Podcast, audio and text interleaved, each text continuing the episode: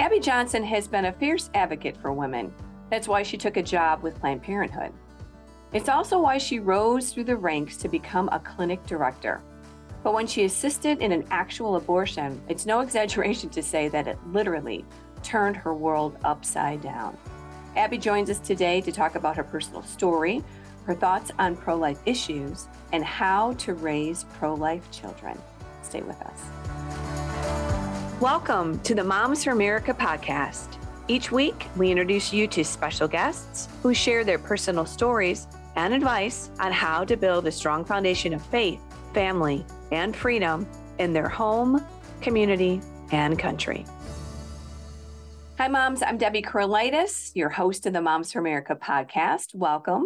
This is a show encouraging, inspiring, and educating moms in their journey through motherhood. We want to go ahead right here at the top of the show to invite you to like and subscribe, share our podcast with all your mama friends in your mama group. Uh, also, if you have any information that you would like to share with us, uh, ideas, topics, would you please email me at podcast at momsforamerica.net.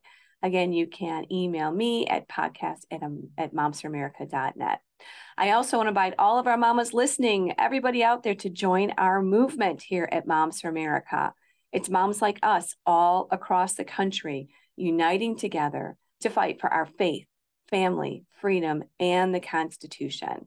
So go ahead, please check us out at momsforamerica.us. All of our information is there. We would love to have you join us, uh, join our family, I should say. So, on to today's program. Uh, several years ago, Abby Johnson wrote the book Unplanned, the dramatic, and I mean dramatic, true story of a former Planned Parenthood leader's eye opening journey across the lifeline. That book was turned into the movie Unplanned in 2019. The book and the movie tell the remarkable story of Abby's life, her commitment to helping women secure abortions, and why her point of view changed dramatically on abortion. Uh, this is going to be a great show, and I am thrilled to have her joining us today. Welcome, Abby. Thank you for joining us on the Moms for America podcast. We're thrilled to have you. Thank you. Thanks so much for having me. Well, I have met you in person a couple of times. I've heard you speak. Uh, I've watched your movie. I've listened to your podcast. I, I'm a, I'm a great fan. Um, warriors like you, mamas like you that are sharing their stories, sharing their voice inspires all of us, right? It educates us, it, it encourages us, it you're just doing a great job. So thank you for everything you're doing. I know it hasn't been easy. This is a difficult story for you to share, but God is using you in a, in a mighty way. Thank you. Thank you. Well, I'm honored. I'm honored to do it. I, um, you know, God has blessed me with the ability to do something that I love and uh, to do something that has a purpose. And yeah. so I'm just grateful every day to be able to, you know, do something that that really matters. And uh and this so is this is really mattering. better than that. Yeah this is really mattering. Would you mind just telling uh, the moms that are listening to us a little bit about your family? I mean you have quite a little tribe over there. You're busy mama. I do yeah. Eight eight kiddos and uh, eight kids. They are 15 10 9 8 7 5 5 and 3 so we we have a very busy house and yes. uh, very very noisy, very fun, and we love it. And uh, we've just been very very blessed. Uh, we have one adopted child.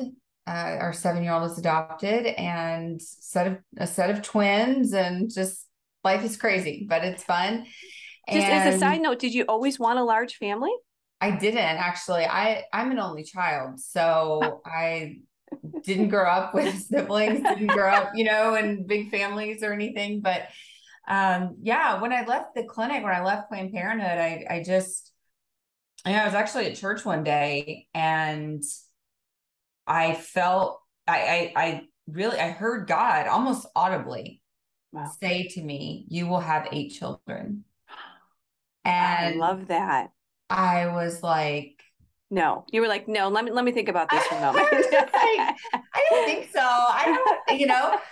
Um, but I, yeah, it was it was just almost this audible voice of the Lord, and that's happened to me at, at maybe like three three or four times in my life.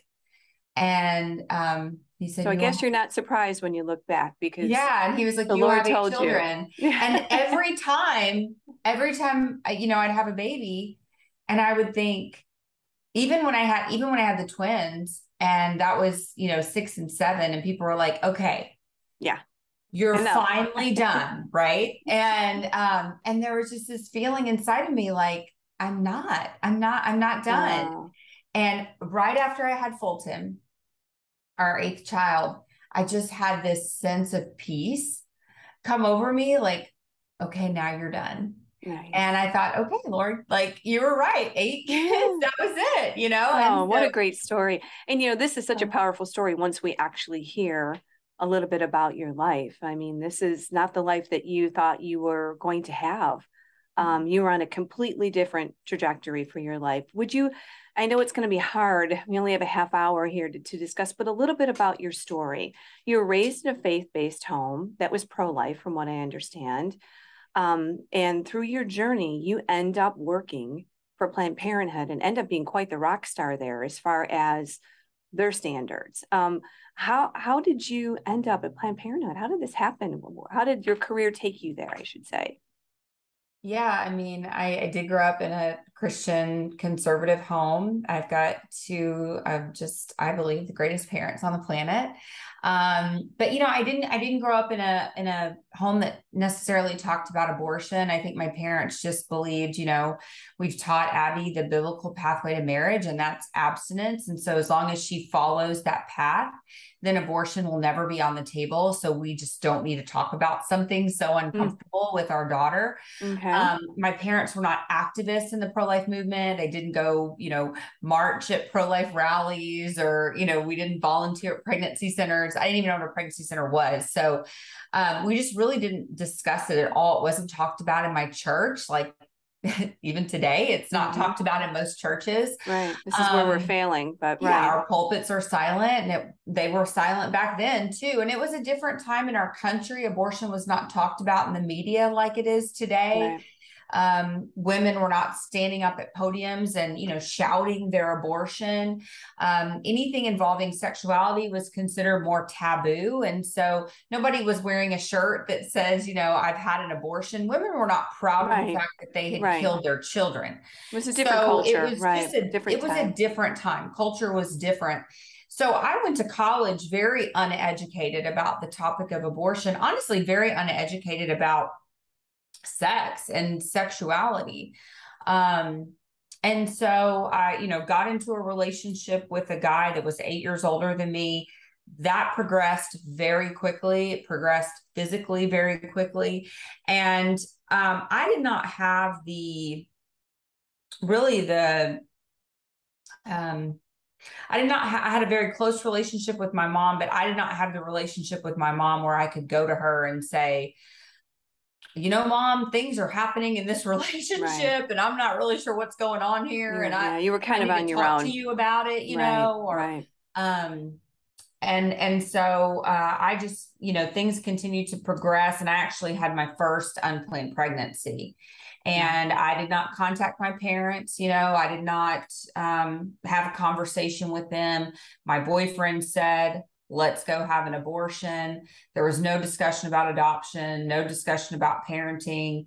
Um, and i said okay you know and This is what people do, probably, Yeah. right? I was in I was in a state of crisis, right? I was Sure. like, I, my parents can't know. My dad's a deacon in the church. right. My mom's a church pianist, right? They would Right. be so embarrassed. They would Right. be so ashamed. So I'm just going to go take care of this, and that way nobody will know, and nobody will be embarrassed. And my parents won't have any idea that I was having sex outside of marriage, and everything can just go back to the way it was. And I had my first abortion in 2000 and shortly after i met a woman with planned parenthood but by that time abortion had already entered my life Sure. and that sin had already gotten a hold of my soul right. and so i was already sort of headed down that path Right. and by that time sexual immorality had already entered my life um So at, and- at that point with that with that abortion, did you feel like there was a life there, or were you kind of No. just most of a lot of the population where you just kind of like it's it's it's not something I'm going to worry about. I'm just going to let it go away. no i mean i was just thinking about me I was thinking about me and my Right. crisis. And honestly, when I had the abortion, I felt very relieved. I mean, all of these studies that I see where, you know, you see 95% of women feel relieved after they have an abortion. I think, yeah, absolutely. I felt very relieved because at that time it was it was a very selfish decision. Sure. I wasn't thinking about the baby. I wasn't thinking about the fact that there was a life in in my womb. I didn't I didn't know how far Right. along I was in my pregnancy. I was sick. I was throwing up all the time. I was embarrassed. I felt Sure. ashamed. And I just needed to have this crisis done. I needed to have it over with and done with. And so that's why I had the abortion. And uh, and my boyfriend told me this is going to fix all of our problems, right? Right. And so um and so we had the abortion. I was so glad I wasn't throwing up anymore. I was so glad that this this embarrassment was over with. I was so glad I wasn't pregnant anymore. Um, I was so glad I wasn't going to have to tell my parents. I felt so relieved. I had no regret. And um, Did so you go to a Planned studies- Parenthood? Did you go? When I I'm see these studies, I'm like, yeah, of course. I know Right. exactly how these women feel. The Right. reality is that most women don't have any trauma or regret from their abortion set in until 15 to 20 years down the road Uh-huh. that's the reality of trauma um and so i did not have my first abortion at a planned parenthood i had it at a private clinic i didn't know what i still didn't know what planned parenthood was when i was approached by planned parenthood but when she started telling me you know about safe and legal abortion and you know women's rights and all of that i thought Mhm. okay well i've already exercised my right to choose Right. so I should help other women exercise their right to choose, right? And I was already, you know, sort of on that slippery slope, right? Um, was it tell people about? it's like you're in a sinking ship and you're trying to drag everybody else in with you. And that was me. And so I was very easy. I was very vulnerable to their Mhm. talking points Right. because of the sin I was already sort of immersed in. And I started volunteering as a college kid, graduated. They offered me a lot of money to start working there, started working there. And I just started getting promoted through the ranks. I was educated, I was Mhm. articulate. Um, They found you know, to be a great spokesperson, really, for them. Yeah, and I was white. So, you know, sort of the sort of the trifecta, right? So they employ a lot of low income, low education minority workers to sort of do the day-to-day grunt work in the clinics. They promote educated, articulate white people right. through the ranks. Right. So um so that was me. So I um I got promoted, promoted eventually I was the director, but I'm not medical. I'm not a nurse, I'm not a doctor. I went I got my degree in um counseling. So I went on and got my master's degree in therapy. Um and how long you did know, you? How long did you work at the clinic before you had this pivotal moment? What was? How long were you there? Before I was there for? 8 years. Eight years. Okay. Mhm. So you're there eight years. You're really you're rising star. For those of you haven't seen the movie, and we'll talk about it a little bit later as we go on here, but the movie portrays this really well. Um, and just how successful you were, how much they liked you, how they were hoping that really you were going to go on and do great things for Planned Parenthood. But something changed your whole uh, trajectory uh, with this organization. It really changed your whole entire life. You were invited in. I, I don't know the. I don't want to, you know, say the story because I don't know it as well as you do. But you were invited in to watch and assist with the Mhm. abortion. Yeah, it was an ultrasound guided abortion. Ultrasounds are not typically used during an abortion procedure. So we use them to date the pregnancy so that we knew how how much to charge her for the abortion. But then the ultrasound is rolled away and it's not used during the actual abortion procedure. But this visiting physician, this visiting abortionist, um, did use them in his own private practice. So he wanted to show us what this type of abortion procedure looked like. And so, uh, in order to do that, though, he needed an extra pair of hands to actually Okay. hold the ultrasound probe in place during Hmm. the abortion. And so I was called in to be that set of hands. And so we did the ultrasound. The baby was a little over 13 weeks in gestation. By that time, the baby is completely formed Uh, arms, legs, fingers, toes, eyes, e- everything. Heart's been Mhm. beating since three weeks. um, post conception. Every internal organ that we have in our bodies is completely formed on a preborn child by 13 weeks. Um, baby just needs more time to grow. So I was, you know, standing there looking at the screen, feeling very nervous, not knowing what I was about to see mm. on this on this ultrasound. And um is that the first time for you that you thought it was a baby?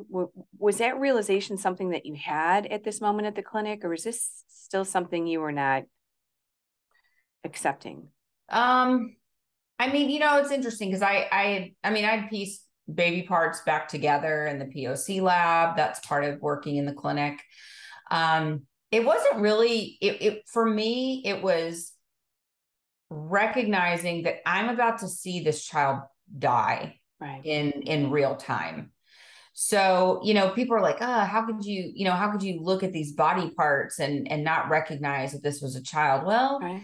i mean it was it was just death it was just parts it was just I, I don't know i don't really know how i reconciled that in my right. head but right. it just was sort of medical you know it was like okay, okay well it's just it's just parts it's just something that that we have to do it's just part of the procedure i didn't see the death of that child i didn't right. i didn't watch its heart beating and then stop i it right. was just sort of the aftermath of the abortion right, right. Okay. okay um and sometimes when you're when you are submerged in something you don't see the truth you only see what you're being told yeah, and I mean, think sin really can blind you. Sure, it does. Right? I mean, 100%. like, to what, and that it's really what happened to me. So, um, but when I'm looking at this baby on the screen, I'm seeing it sort of like wiggle around and right. and I'm seeing this heart beating and I'm like, okay, like what what's what am I about to see here? Like what's about to happen here? And um I see the the suction tube go into I can see it going closer and closer to the baby. And uh, when it touches him, the baby begins to jump and it's moving away and and you can see it trying to recoil and and trying to move mm-hmm. away from that suction instrument and i just thought oh my gosh this this baby is having the exact same reaction that any of us would have sure. if someone was threatening our life right we would be trying to actively move away from right. that threat but in this case there's nowhere for that baby to go no. This is its safe haven, right? right? This is this baby's safe haven and haven, and we are intruding. And um, so you watched was, this. You watched it was the most horrific thing I, have ever seen, and um, you know, I, I saw this baby's heart stop beating. I saw this baby become dismembered in in his mother's womb, and I I knew then that um, you know, what I had witnessed, it was not choice.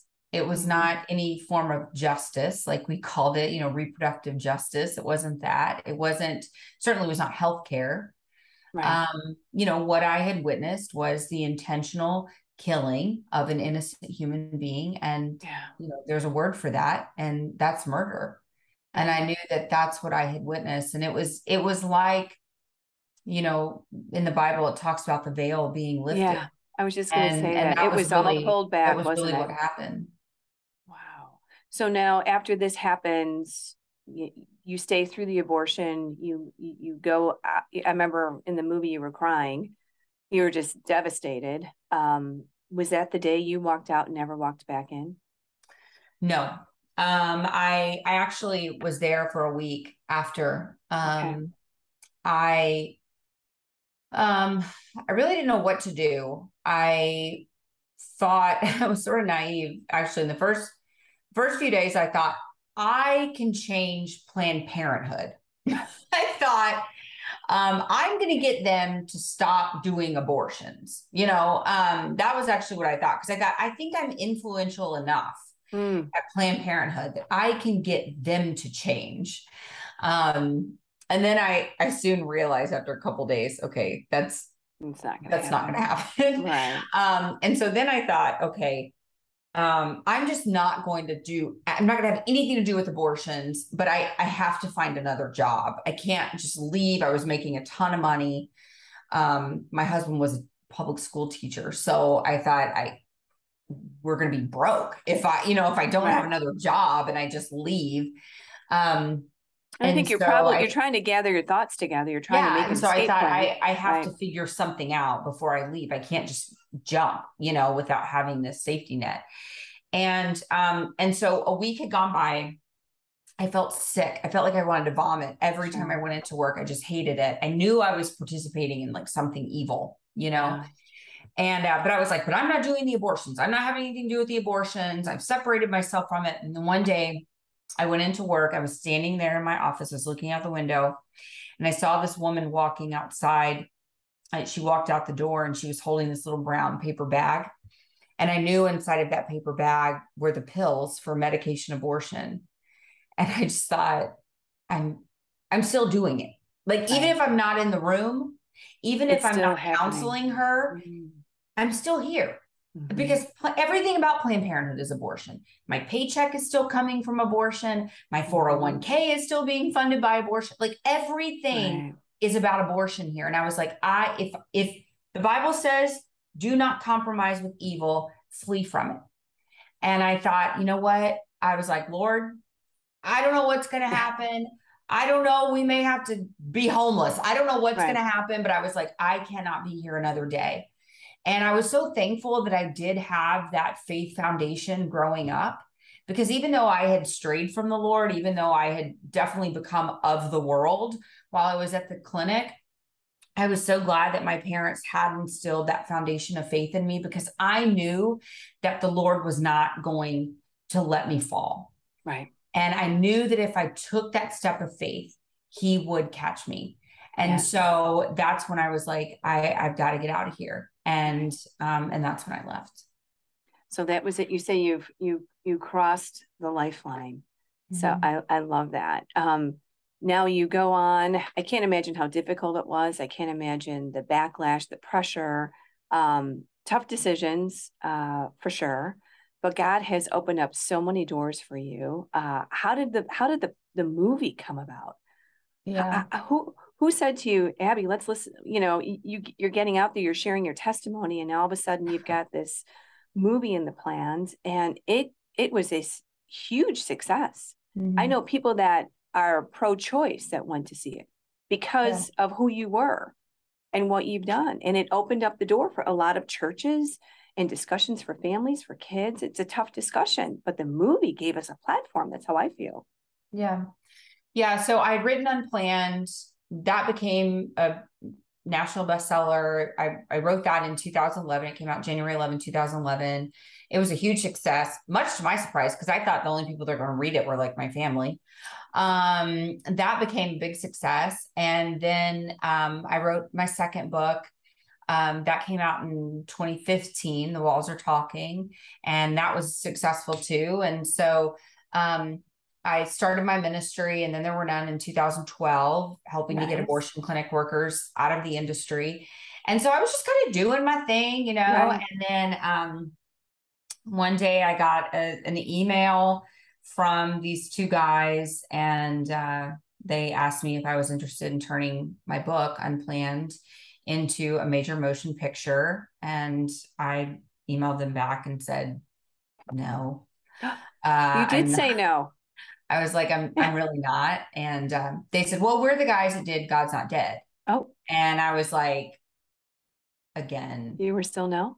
No. I was like, oh. I honestly I thought that movie was super cheesy and I'm not interested in you cheesing up my life. Oh, um no. so I was like, no. Two no two no's. Was there a third no? Two yeah, and so they were like, Will you just let us come to Austin where I live and will you just let us come and and talk to you?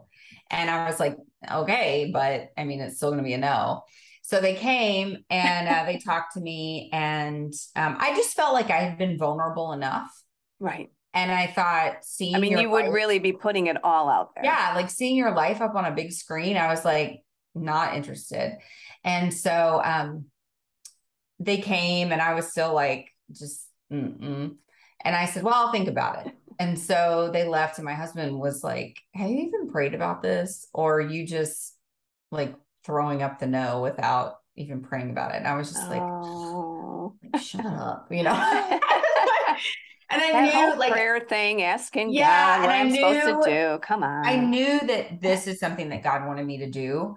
I just was so hesitant to Yeah. do it. And I mean, so- even reliving it again and again and again, it's got to be difficult. Yeah, but I thought, ooh, like my abortion up on a screen, like, Right. like I just was like, oh my gosh, like my grandma's gonna see this, you know? Right. So, um, but I finally was like, okay, I'll do it. And um, it was a, I mean, it was a good process. It was difficult, but it was good. And in the end, though, it really didn't matter what I thought. I mean, in the end, it was really about converting people to Christ, converting people to the pro life movement. It was That's about right. saving lives. It was about saving eternal lives. Like that's what it was about. And in the end, that's exactly what it did. Mhm. And uh, it really wasn't about Abby Johnson at all. It could have been about Alice Smith, right? I mean, like it didn't matter. Um, it wasn't about me. It was really about glorifying the Lord. And, and That's that's what. I think we did. Beautiful. Well, moms, if you have not seen Unplanned, I think everyone, I assume that everyone has seen it, but you know, there's some new moms that are joining us, Abby. So if you have not seen Unplanned and you have not heard or, or seen this story, read her books, it's definitely a must see. Then you go on, like you said, you've got a couple ministries that you're working through, uh, let alone being the mama of eight. You've got the podcast, international speaker. I mean, God has just opened up some beautiful doors for you um, because you said yes. And that's why I want to just pause here for a minute because a lot of times we just have to say yes. We've got a tough situation, incredible circumstances.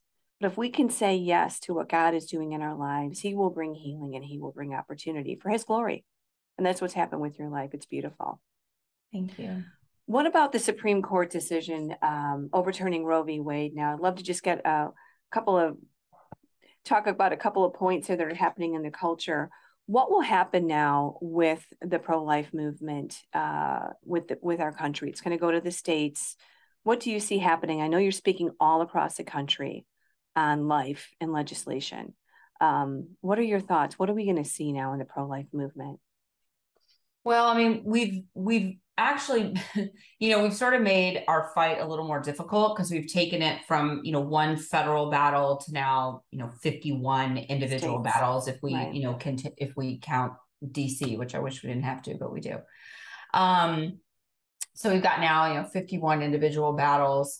Um, I think honestly that the most difficult thing that we're that we're dealing with, and this is something that I, I think everybody needs to really hear what I'm saying is you know we had this this we really had a test Hmm. and that test case was Kansas.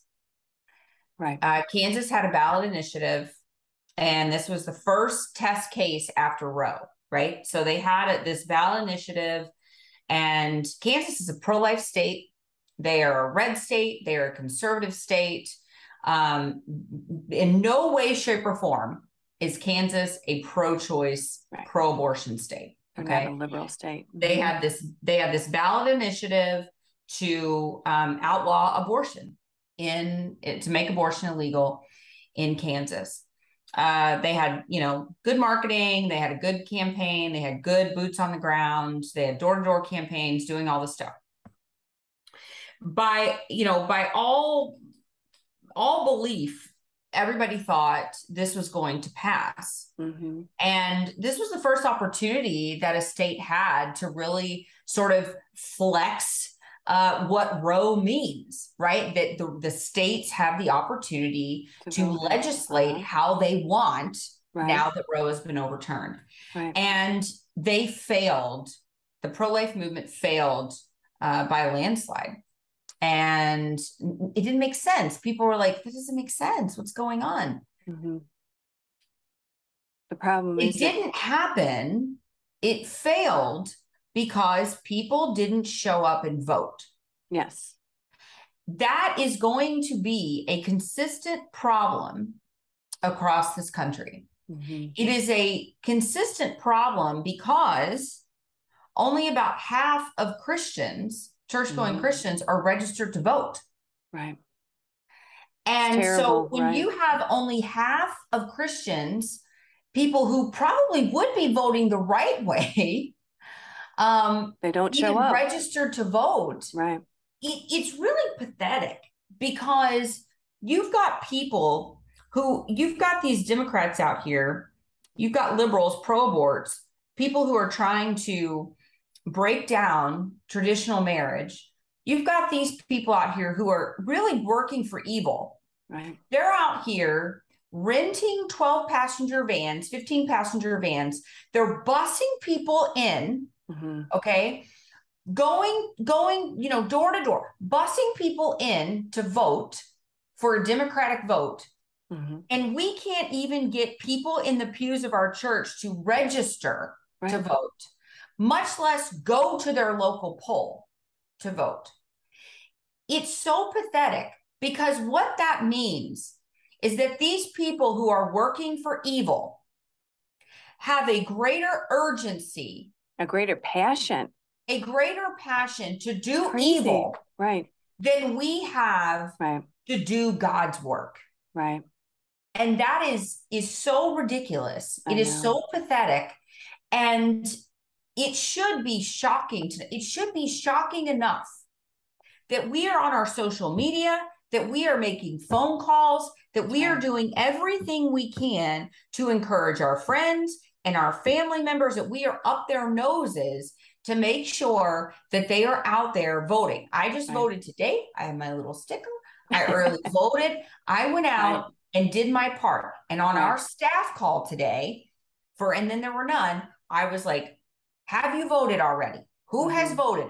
raise your hand if you're if you're voting. Right, raise right. your hand if you're planning on voting today. And these are my employees. I know they're going to go vote. Sure. But I am going to make sure that they mm-hmm. are going to vote go out and vote because I know they're all going to vote for life. Mm-hmm. I know they're all going to vote in a righteous way and mm-hmm. I want to make sure that their vote is counted. Yeah. And that is what we all need to that be doing. We, we need, to be to holding people accountable, particularly those who are in our families, in our church communities, in our friend circles, we need to make mm-hmm. sure that people are going out there and they're voting. This is something right. we cannot be lazy about. Moms, we can no longer be spectators. We can no longer have this idea that we don't think our vote matters. Our vote matters. Our vote is our voice, and we've got to be out. We have a whole mom vote section on our webpage called Mom Vote, where you can register. You find out what polling places, uh, the the platforms, the the voter guides. I mean, moms, we have to be engaged in our culture. We have got to be engaged in our culture. Like Abby's saying too, if you're voting yes and amen, but you've got to make sure that your neighbor, your friends, your your daughters, your community, your church, that they're voting. So I'm saying yes and amen, Abby, because we can't lose this fight. We've got to take this state by state. We've got to protect the unborn. That's right. Yeah. And I mean, be the annoying person. like be the annoying friend. Be the annoying there's friend. Too, there's too much on the line there is. for us to worry about making somebody annoyed or offending someone or whatever. Because let me tell you something. The left, they are not worried about offending you at mm. all. Right. So why are we so worried about offending everybody else? This is our culture on the line. These mm-hmm. are our children on mm-hmm. the line. This is morality of our mm-hmm. society on the line. So be that that bee in everybody's bonnet, right? Be that right. squeaky wheel. Make sure people are doing their civic duty. Make sure they're voting. Make sure that you are on your social. Everybody's got social media.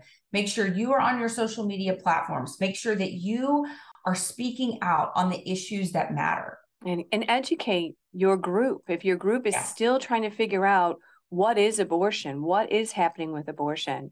You've got Abby's books, you've got the movies. I mean, there are so many avenues right now where we can speak to life and the truth about life. So be the resource, um, share the truth. Uh, I, would like to ask you a quick other question before we let you go here. What advice do you have with moms about raising pro life children? I think this is a whole cultural issue, right?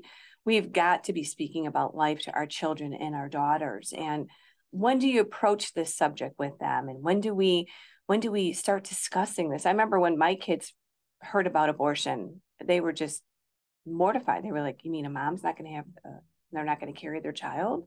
I mean they don't want them? Why couldn't they give them to somebody else to i mean logically in their brain they they couldn't comprehend it. But what about raising pro-life kids and in, in, in affecting this generation? I'd love to hear your words uh, as we close here today So I think raising a, a pro-life generation and and and raising pro-life kids is something that starts very early in a home. Um, so I, you know, we, and I think it really starts helping your children understand what is taking place with a baby in the womb at a very young age. So I don't have any right here with me, but those little fetal models that are like 12 weeks, those little, we always have those around our house. Oh. Um, my kids see those from a very young age. Little kids love those. They see them, they love them. They're little teeny tiny babies. Um, you can order them, you can get them. We always have those around our house. Um, my kids know that that's a little baby at 12 weeks in a mommy's tummy. You know, I mean, my three year old could look at that and go, baby. They right. know that that's a baby, right? Um, they've seen me pregnant for many, many years. Um, you know, when they see a woman right. that's pregnant, I'm like, what's in that? What's in that mommy's tummy? You know, and they're like, it's a baby. Um, we have taught our children fetal development from a very young age. We have taught them that a baby's heart begins to beat at three weeks. Uh, we've taught them that babies have fingerprints. You know, we've taught them all mm. of these mm. different things. You've made those babies um, real. That's right. And so uh, we've taught them that their brain starts working at eight weeks. Like we, we've taught them all of these things, right?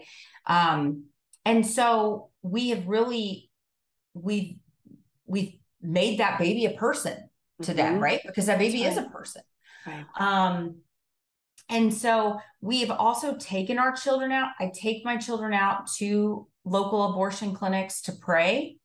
Mm. Um, You're young. making them little activists already. Yeah, I mean, very young. They go to pro life rallies with us. Sure they, they and you know, and they'll say, "What? Why are we here? What are we doing?" When they're little, I just say, "We're praying for babies in their mommy's tummies." Right? That's all we say.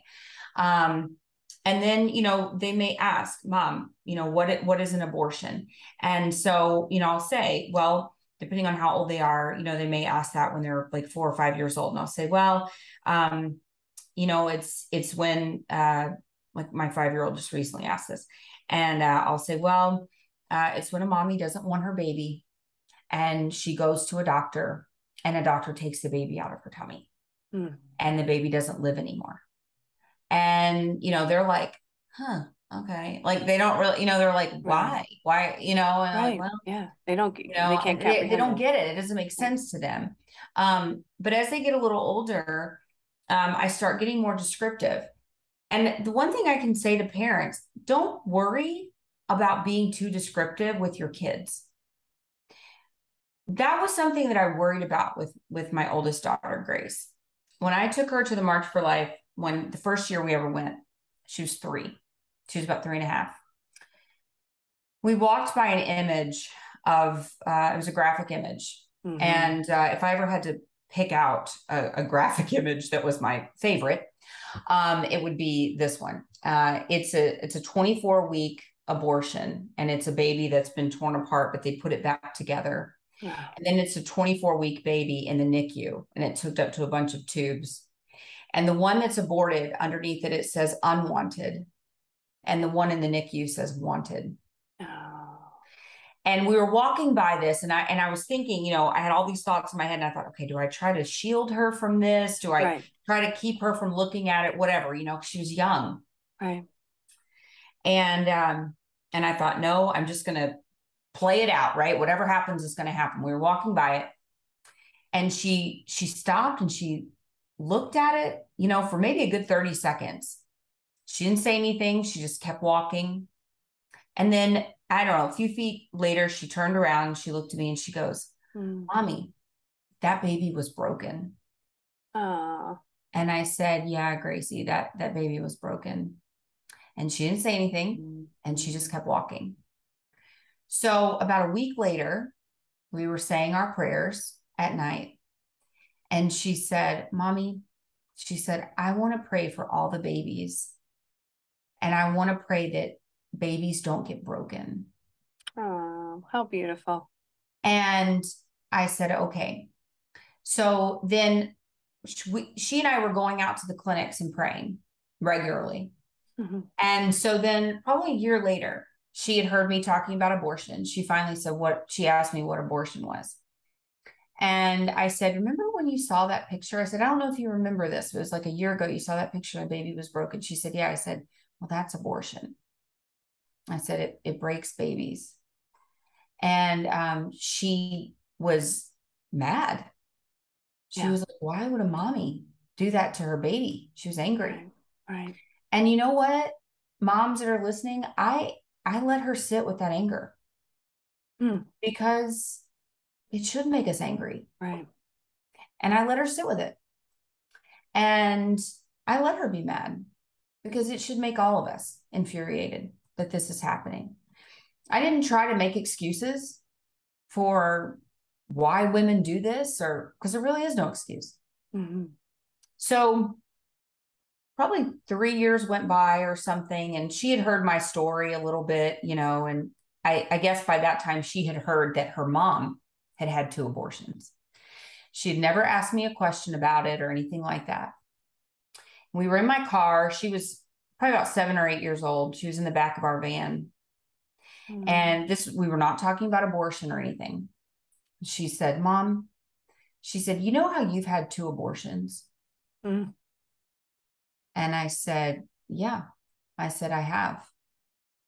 She goes, Well, she goes, I've been thinking about it she said, I think that those babies are in heaven. Oh. And she said, I think that when you get to heaven, you're going to see them and you're going to get to hold them. Oh, how sweet. And so I guess what I'm saying is don't be afraid to have right. these conversations with your kids. Right. Your kids can handle it, they can take it, they can process a whole lot more than you think they can. Sure. I think that God gives them a very unique ability as children to process these hard topics. Um, you know, they have this childlike faith. And I think that they see things in the way that we should see them as very black and white. Yeah. And I think that God helps them process those things in black and white. And I think it's a lot easier for them than we realize. And really, and the, so the world I, is is is is sharing this message with them at a very young age. That's right. And so if, if we, we don't, don't, share it with right. them, if we don't share this with our kids at a very young age, and I'm talking about anything, I'm talking about homosexuality, I'm talking about the transgender thing, anything. Right. I mean, my boys, you know, my seven year old, we were in we were in the store one day, and there were these two guys, and they kissed in line at the grocery store, and my seven year old looked at me, he was just like, "What in the world?" You know. We went home, and I said we're going to talk about this. Right. And I thought my seven year old is not too young to hear that that is an abomination to the Lord. And he is not too young to hear about what the Lord says about homosexuality. And so we sat down and we talked about it. And he walked away with an understanding mm-hmm. about marriage and what the Lord says about having a holy family and that that's, that's not it. Right. And we have got to not be scared right. to talk to our children about these foundational Christian issues. And because if we don't, the world will. Yeah. And they will talk to them at a very, very young age. So don't think I've got to protect my kids and mm-hmm. I've got to shelter my kids from this because listen, mamas, the world is not going to shelter your kids. Right. You're so, so you right. need to talk to them from a Christian perspective. The Lord will protect them. Right. But the world will not. And right. so you've got to talk to them about these very core tenets of our faith. Yeah. The the world is stripping our kids of their innocence, of their mm-hmm. faith, of even relationships with their parents. I mean, we all know we, we've talked a lot about this in different podcasts, but it is crude. It is horrendous what they're doing uh, in the schools and in the culture. So just like Abby said, I mean, we've got to be the ones that are teaching in our home at our kitchen table. we we're the ones that have to be raising our kids with the with the principles, the biblical principles and the biblical truths, and you know, teach them, train them up in the way that right. they should go. So thank you, Abby. Of course, thank you. Thank you to your tribe over there and to your husband and your family for letting you travel around the country and share the good news about life and hope. Um, I just love what you're doing. You're just, you're one of those warrior mamas. How can people find out about uh, your podcast and your ministries? Is that on your website? Is that abbyj.com? Yeah, abbyj.com, my new book, Fierce Mercy. They can get that there. They can listen to my podcast, Politely Rude, um, anywhere, but it's also linked there on my website. They can contact me. My contact link is there. So anything they want to know about me is on my website, abbyj.com. And what I love about it is we want to share your testimony with all the moms in our circle so they can hear what God has done. And there's nothing like hearing from someone that has lived it, experienced it, and been transformed. I always just think that's so powerful because, you know, I can talk about something that I don't have any background in, but when you have someone that has been in the industry, working for Planned Parenthood, saw an abortion, and left because of what the divine revelation provided to her, and look what God has done. I just love it, Abby. So thank you so much. Thank you to your team over there too, and all those moms that are helping you fight for life. Uh, we're there in the trenches, in the trenches with you. Yeah, I appreciate it. It's going to take all of us. So all it of is. us working together. All right. God bless you. Thank you, Abby. Thank you so much. Okay. Bye bye. What an incredible story. Um, I love Abby. I love her boldness. I love that she's proclaiming the truth in speaking about life and abortion. So that is truly amazing. One of the things I did want to mention, she briefly mentioned it, but I, I want to get it uh, a little clearer here for you, is she has a ministry called Pro Love Ministries that is a 24 hour crisis helpline um, for moms, single moms, anyone in a crisis. Uh, the love it's loveline.com and their phone number is 1 888 550 1588. Again, that is Pro Love Ministries by uh, Abby Johnson, a place where moms can go if they need help um, in a crisis. So write that down and share that as well. Okay. All right, here at the end, I just want to remind everyone to please stop by and visit our website at momsforamerica.us. Again, check out all of our amazing resources, events, and programs. Um, we have a, an amazing lineup of information from for, for you moms, everything that's happening in our culture, how to run for school board, how to teach the principles of liberty to your home, just everything you can imagine. Um, I'd love for you also to check out our signature program, which is called the Cottage Meetings.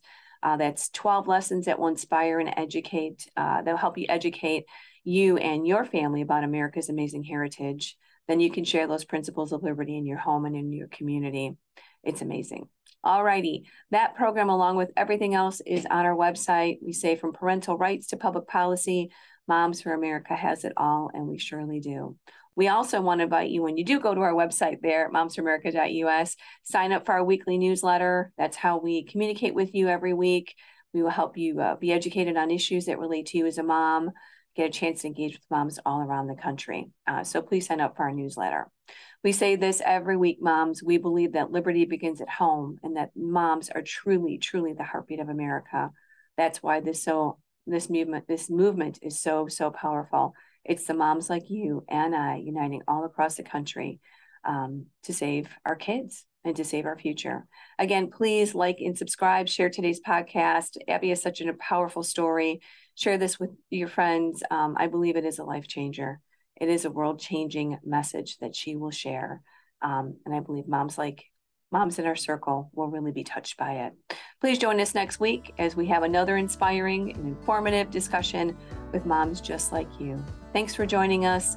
Let's keep changing our world one home at a time. And I will talk to you next week. God bless.